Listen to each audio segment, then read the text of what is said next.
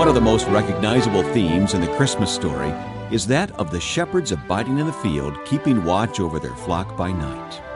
Hello again, friends. I'm Wayne Shepherd, the host here on Encounter God's Truth, and today we have a program designed to uplift you in the grace of God as we celebrate the coming of Christ into this world in humility to be our Savior. Our Bible teacher is author and theologian Dr. John Whitcomb, and today he takes an in depth look at those shepherds and the wonderful things we can learn from these humble messengers and their predecessor, a young man in the Old Testament named David. Here's Dr. Whitcomb with a very special message for this Christmas weekend. It's entitled Christmas from a Shepherd's Perspective. Friends, at this Christmas season, we're amazed at how God revealed the coming of Jesus when he came 2,000 years ago to this earth, to the most humble level of human society in Israel, the shepherds. Listen to what God tells us about these humble people. The Gospel of Luke, chapter 2, verse number 8. And in the same region there were some shepherds staying out in their fields and keeping watch over their flock by night. And an angel of the Lord suddenly stood before them, and the glory of the Lord shone around about them, and they were terribly frightened. And the angel said to them, Do not be afraid, for behold, I bring you good news of a great joy, which shall be for all the people. For today, in the city of David, there has been born for you a Savior who is Christ the Lord. And this will be a sign for you. You will find a baby wrapped in cloths and lying in a manger. And suddenly there appeared with the angel a multitude of the heavenly host, praising God and saying, Glory to God in the highest, and on earth peace among men with whom he is pleased. And it came about, when the angels had gone away from them into heaven, that the shepherds began to saying one to another, let us go straight to Bethlehem then, and see this thing that has happened which the Lord has made known to us. And they came in haste and found their way to Mary and Joseph and the baby as he lay in the manger. And when they had seen this, they made known the statement which had been told them about this child. And all who heard it wondered at the things which were told them by the shepherds. But Mary treasured up all these things, pondering them in her heart. And the shepherds went back glorifying and praising God for all that they had heard and seen, just as had been told them. now, notice, friends, these humble messengers that God enlisted, uh, recruited to tell Israel and ultimately the whole world about Jesus, his first coming, his incarnation, his virgin birth, uh, were faithful to the message that was entrusted to them. Did you notice what it says over and over again? They didn't question the message from heaven like many do today. They immediately believed what was told them and obeyed what was uh, commanded them to do. They found the baby, and, and immediately when they arrived at Bethlehem and found that manger, verse 17, they made known the statement which had been told them about this child. They told Mary and Joseph what the angels had told them about the baby Jesus. Secondly, notice this verse 18 and all who heard it wondered at the things which were told them by the shepherds. By whom? The shepherds. The shepherds went everywhere telling people what they had been told about Jesus. And that is an amazing thing. I'd like to know how many people they contacted, how many people heard the message. Because for 30 years, there's nothing said, is there, in the Gospels about a message going forth. Yes, we heard about Simeon and Anna and a handful of people that were looking for the consolation of Israel, but we don't know very much about any message going forth during those 30 years while Jesus was growing in wisdom and stature and in favor with God and man, as Dr. Luke tells us. But this is an amazing statement. People were told by these shepherds, a whole army of humble, humble men who were telling the nation about the first coming, the incarnation, the virgin birth of the baby Jesus. And, and notice how Mary was amazed at what the shepherds told her and Joseph. But then Dr. Luke, the author of this gospel, adds a little footnote here in verse 19. But Mary treasured up all these things, pondering them in her heart. She was amazed at what the angel of the Lord had told the shepherds, and the shepherds had told her and Joseph, her husband, and pondered them in her heart. And of course, she pondered them for years And uh, she later, of course, told Dr. Luke, who recorded this by inspiration. And I'm so amazed at how God used humble instruments like these shepherds to spread the first message of the incarnate Christ. Really? Look at verse 20. And the shepherds went back, glorifying and praising God for all that they had heard and seen, just as had been told them. Now, friends, think of what that means for us today. Are we telling everybody we meet in restaurants, stores, neighbors, friends, family, loved ones, all the things that have been told to us about Jesus, the Savior of the world? Are, are we faithful to make known what's been told to us by God through His Word today? Now, we have a lot more than those shepherds had, don't we?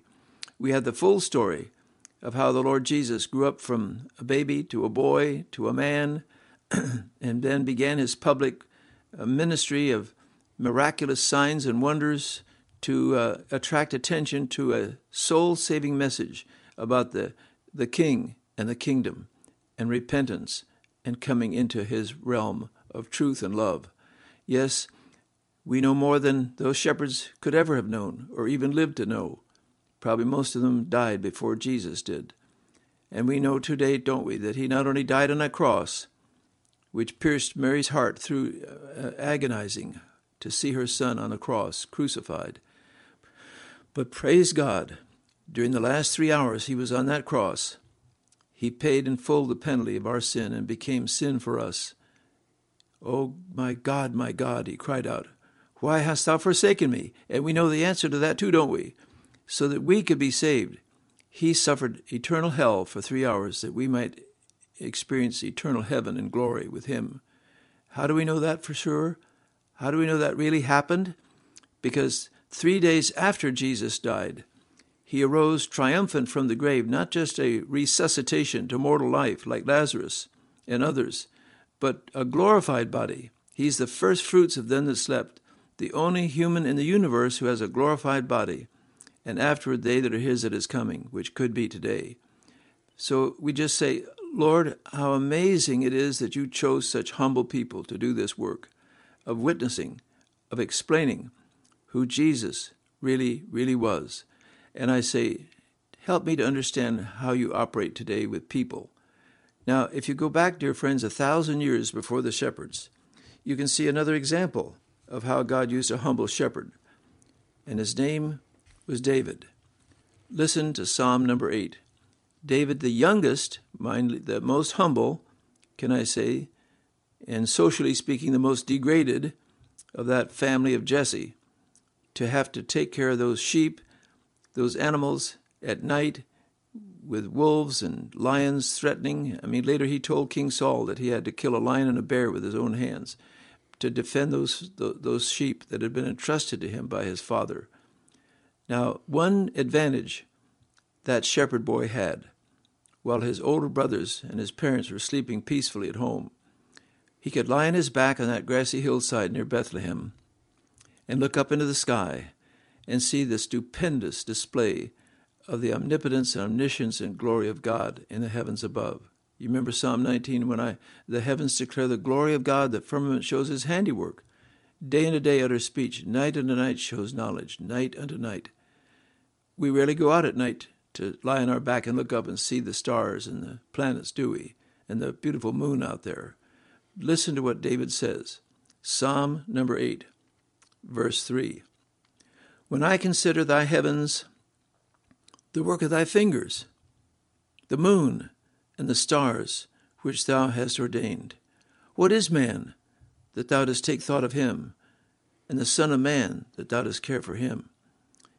He believed in Genesis chapter 1, didn't he?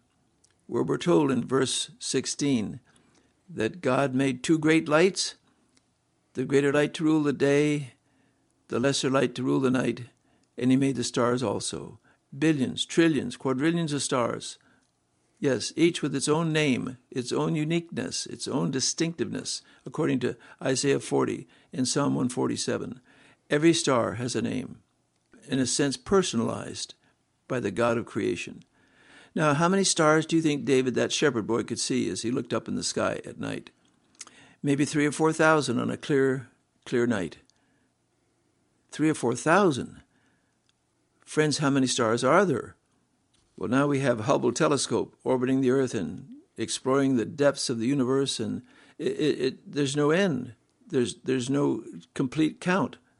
Uh, even Einstein years ago said the number of stars in the heavens that had already been seen uh, in Mount Palomar telescope and so forth in California is more. Listen now, more than all the grains of sand of all the shores of the oceans of the world.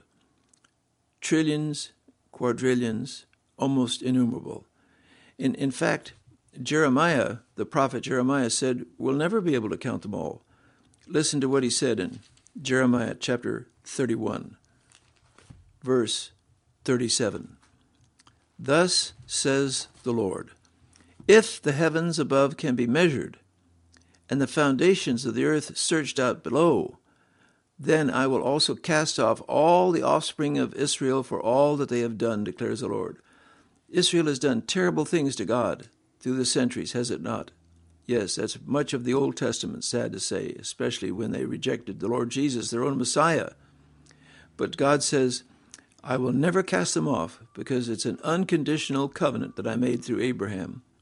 So God told Jeremiah to tell Israel, to tell us all, that we cannot measure the universe. If we ever do, number one, what would the edge look like? What would be beyond the edge? This is incomprehensible. And so God says, no matter what Israel has ever done, I will keep my covenant with them, and furthermore, you'll never measure the universe. And listen to Jeremiah chapter 33, verse 22, in which this is re emphasized. This is very important to God, is it not? Jeremiah 33, 22.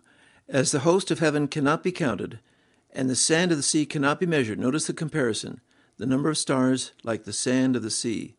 So I will multiply the descendants of David my servant and the Levites who minister to me. There have been millions and millions of Israelites, Jews, throughout the centuries, and so will be the host of heaven by comparison. And I say, Now, Lord, I'm amazed at what that shepherd boy could see as he looked up at night, lying on his back, and marveling at the magnitude of the universe around him. You see, friends, what God entrusted to that humble shepherd boy. Don't you wonder, well, what were his older brothers thinking? They were sleeping. They didn't care that much about the heavens or about the glory of God, apparently. I don't know how many of them were true born again believers in that family, but we know that David was the one that God chose and prepared to be the ruler of Israel because he humbly acknowledged the glory and greatness of his God. And I say, friends, today too, let's be careful. We don't have to listen to great scholars, great professors from great universities, great politicians, no great scientists. We listen sometimes to humble people who have personally met the Savior and so the shepherds were the ones that God chose because they would not argue with God. And so the humble shepherd David was overwhelmed, wasn't he, by the magnitude of the universe. He thought, well, if, if God is that great and the universe is that enormous, how can he possibly care about poor little me? And so he asks that question, doesn't he, that we all ask increasingly as we see how great the universe really, really is. What is man that thou dost take thought of him? and the Son of Man, another word for human being, that thou dost care for him. Apparently, we amount to nothing.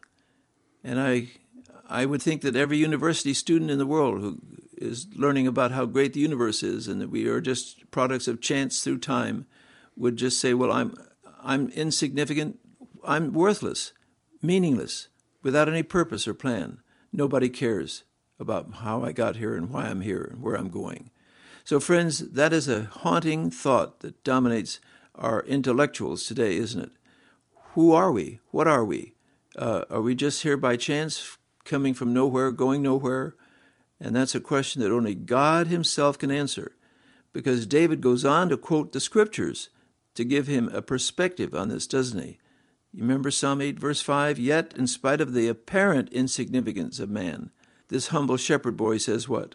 Yet, Thou hast made him, man, a little lower than God, and dost crown him with glory and majesty. Thou dost make him to rule over the works of thy hands. Thou hast put all things under his feet, all sheep and oxen, also the beasts of the field and birds of the heavens and fish of the sea and whatever passes through the paths of the seas. He's quoting Genesis chapter 1, isn't he, where God says that he created man in his image and likeness. No animal has that. Only man has the image and likeness of God. And I say, Lord, help me to understand what this means for me today.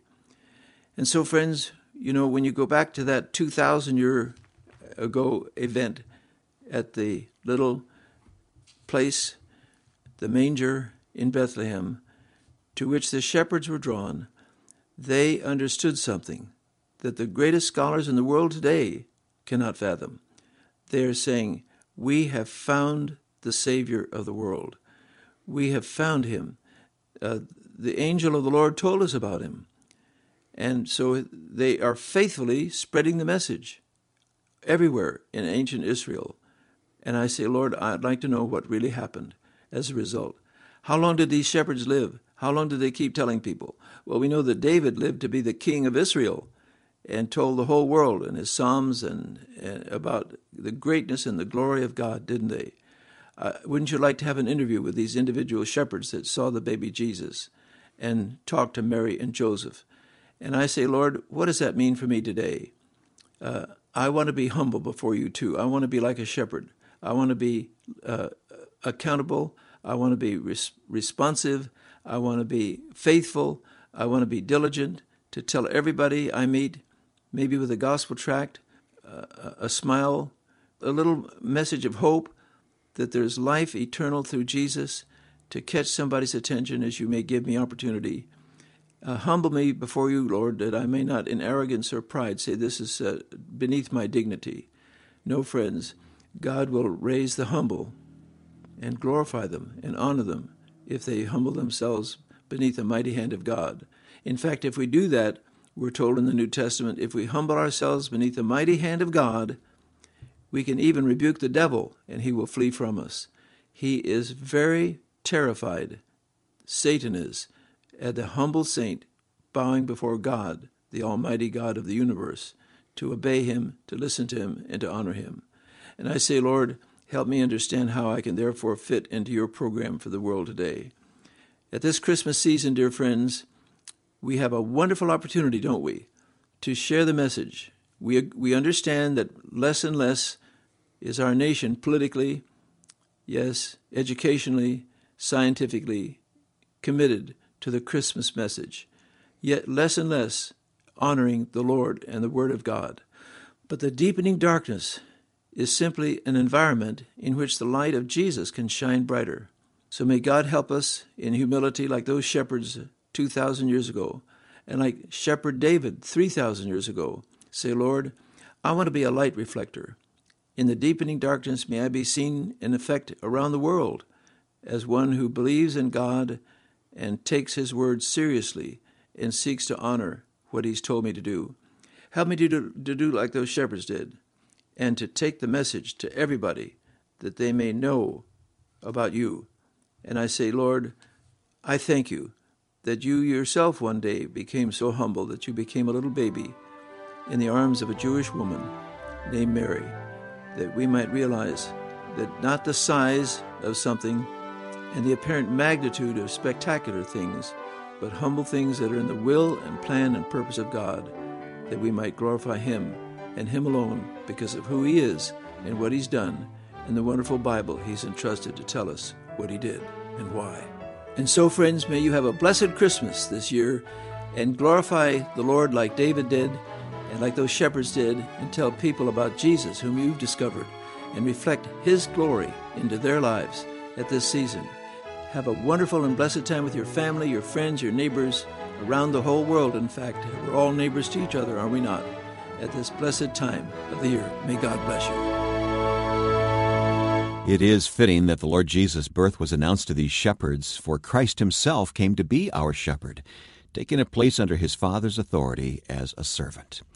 So, with the historical background that we've already looked at in place, Dr. Whitcomb turns now to Philippians 2 to teach us how Christ, our Good Shepherd, humbled himself so greatly in our behalf.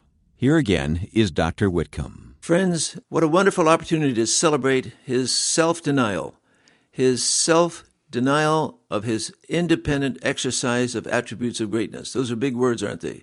But here's the point Jesus Christ, who came to this world, humbled himself. Listen to Philippians chapter 2. Have this attitude in yourselves, Paul said to his favorite supporting church at Philippi, which was also in Christ Jesus, who, although he existed in the form of God, that is, in glory, forever, did not regard equality with God a thing to be grasped. In other words, he was equal with the Father in his glory, his deity. But he didn't grasp that selfishly. No, he reached out to us. Amazing. Listen to what he did at that first Christmas. He emptied himself. The Greek word kenoo, we call this the kenosis, the self emptying of the second person of the Godhead. Of what? His deity? No, no, no. Of the exercise independently of the Father of certain attributes of greatness, such as omnipresence, omniscience, omnipotence. Now, the, those are big words too, aren't they? Listen to what he set aside and sacrificed for our good, for, for our salvation. He emptied himself, taking the form of a bondservant, and being made in the likeness of men, and being found in appearance as a man, he humbled himself by becoming obedient to the point of death, even death on a cross amazing when you stop to think how far down Jesus had to come to get even to this planet. You remember back there in Psalm 113 how God describes the distance he has to transverse to get to this planet?